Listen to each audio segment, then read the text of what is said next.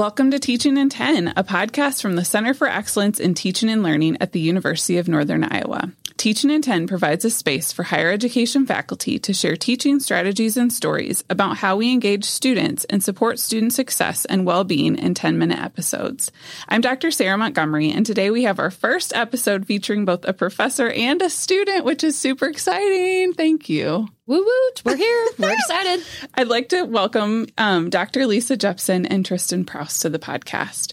Lisa is the Robert James Waller Professor of Economics in the College of Business at the University of Northern Iowa. She's also an administrative fellow in the Center for Excellence in Teaching and Learning at UNI, which is where we've gotten to work together so much. You are my partner in crime, oh, along with Jonathan. It's fun. Lisa teaches courses such as Principles of Microeconomics, Introduction to Economics, and Law and economics. She and her husband enjoy kayaking and snowshoeing. Today's going to be a better day for snowshoeing than kayaking. yes. Got a little winter wonderland going out there, Miss Sarah. We do. We do. Tristen is an economics major with a legal studies minor. She's captain of the debate team, co-president of the pre-law club, and is vice president of community service for the Multicultural Business Leaders Association. And she shared that she feels most at home in the ocean when scuba diving. And I'd much rather be doing that today right? than be in the snow. Oh, I know. As you shared that, I thought, oh, let me just visualize that for a minute. so thank you so much, Lisa and Tristen, for being on the podcast. I'm really excited to learn from you both. And the question that I ask is how do you engage students and support their success in your teaching? So, Sarah, you and I know about all the amazing opportunities we have to work with students in the classroom. Mm-hmm. I'm excited to pivot today yeah. and talk about opportunities outside of the classroom.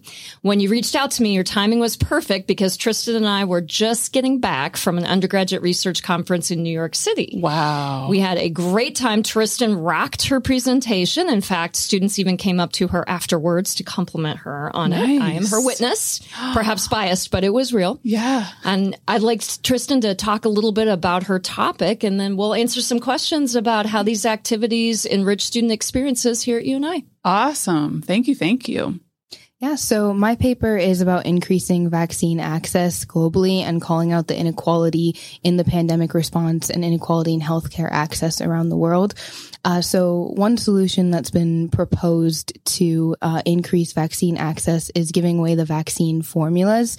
Uh, and my paper talks about why that's not as good of a solution. Uh, oh. now, of course, there's the component of pharmaceutical companies needing incentives for innovation and needing to profit in some way um, in order to recoup investment in there, but also developing countries often lack the manufacturing capabilities um, for vaccine production. Mm. Uh, and there are also a lot of problems with entering into another health crisis due to substandard or counterfeit vaccines because the United States does have strict regulations surrounding that. There's also a case to be made uh, regarding America's geopolitical objectives since the Biden administration does want to keep jobs in America and that um, would keep export and production in America and which is more in line with with those objectives. So ultimately I advocate for giving away vaccines themselves rather than formulas. Now the United States has given away 687 million vaccine doses to 116 uh, countries and economies and they have pledged to do a lot more in the coming months. So we do have those systems in place. Of course it's not a, a perfect solution, but it's one I advocate for over giving away vaccine formulas. We're going to learn so much today. Wow. We do. So, what I think is so neat about this topic, I learned things from the depth of Tristen's research. So, to give uh, your listeners ch- an opportunity to understand how these projects come to be here at UNI, mm-hmm. we had uh, a class, Law and Economics, and Tristen and I started talking about her doing an additional project in that class. And would that have been for did you contract that for honors credit? Yes. So you nice. she's shaking her head yes. So so it started want to give a shout out to jessica and the wonderful honors program as a way to where students can take a deeper dive into their coursework. Mm. that's the beginning of the enrichment path. And then i wanted her to be aware of this opportunity sponsored by the college of business which is our undergraduate research program award. She received the award and was able to travel to new york city to go to a mini academic conference. So, Sarah, you and I have been to academic conferences Yeah. as professional uh, academics. This conference is organized just like ours are. So, there are sessions that are grouped by topics. I believe yours was a health session. Correct. These are all undergraduate economics majors from across, mostly in the Northeast, actually. So she's there with students from Smith and Elon and some, some really strong schools. They are giving 10 to 12 minute presentations. They have a formal discussant to give feedback. She served as a discussant for oh another paper. goodness. And then they've got the Q and there's the sessions are organized throughout the day. So it really mimics what you and I are used to doing as, as professionals. And what an amazing opportunity. Oh my gosh, you get to do that. That's wonderful. So tell me kind of the steps. So this was this related to a reading in class or something you just have been thinking about that's been percolating for you for a while or what was the root of this growing into this amazing experience? Yeah, great question. So it was a law and economics class with Dr. Jepsen. And so as part of that, we talked about um, the economics of intellectual property rights and also patents.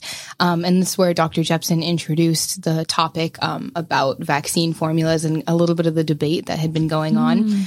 And I went up to her after class and I was talking about it. I was really interested in it. It was a topic that I found fascinating.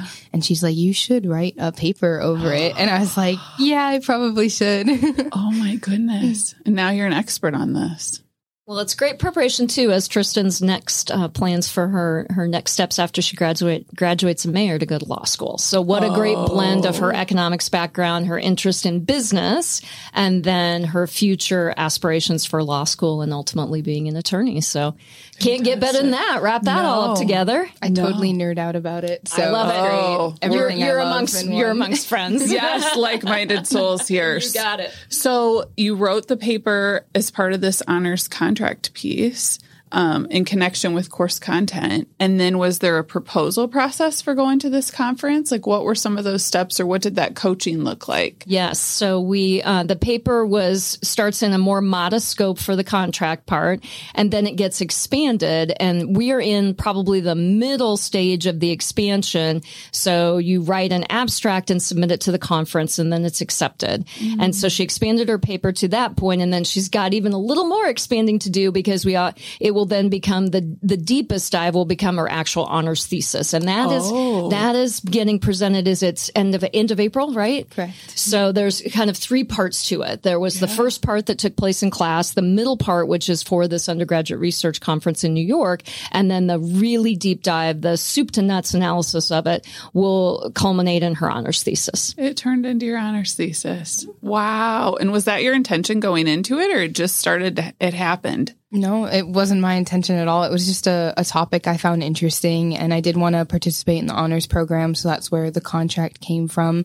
Uh, and I did attend a few research seminars by the Department of Economics, and one of my professors said, well, find something you love to research about. And at the time, I was like, what could I possibly be interested enough in to want to do so much work with?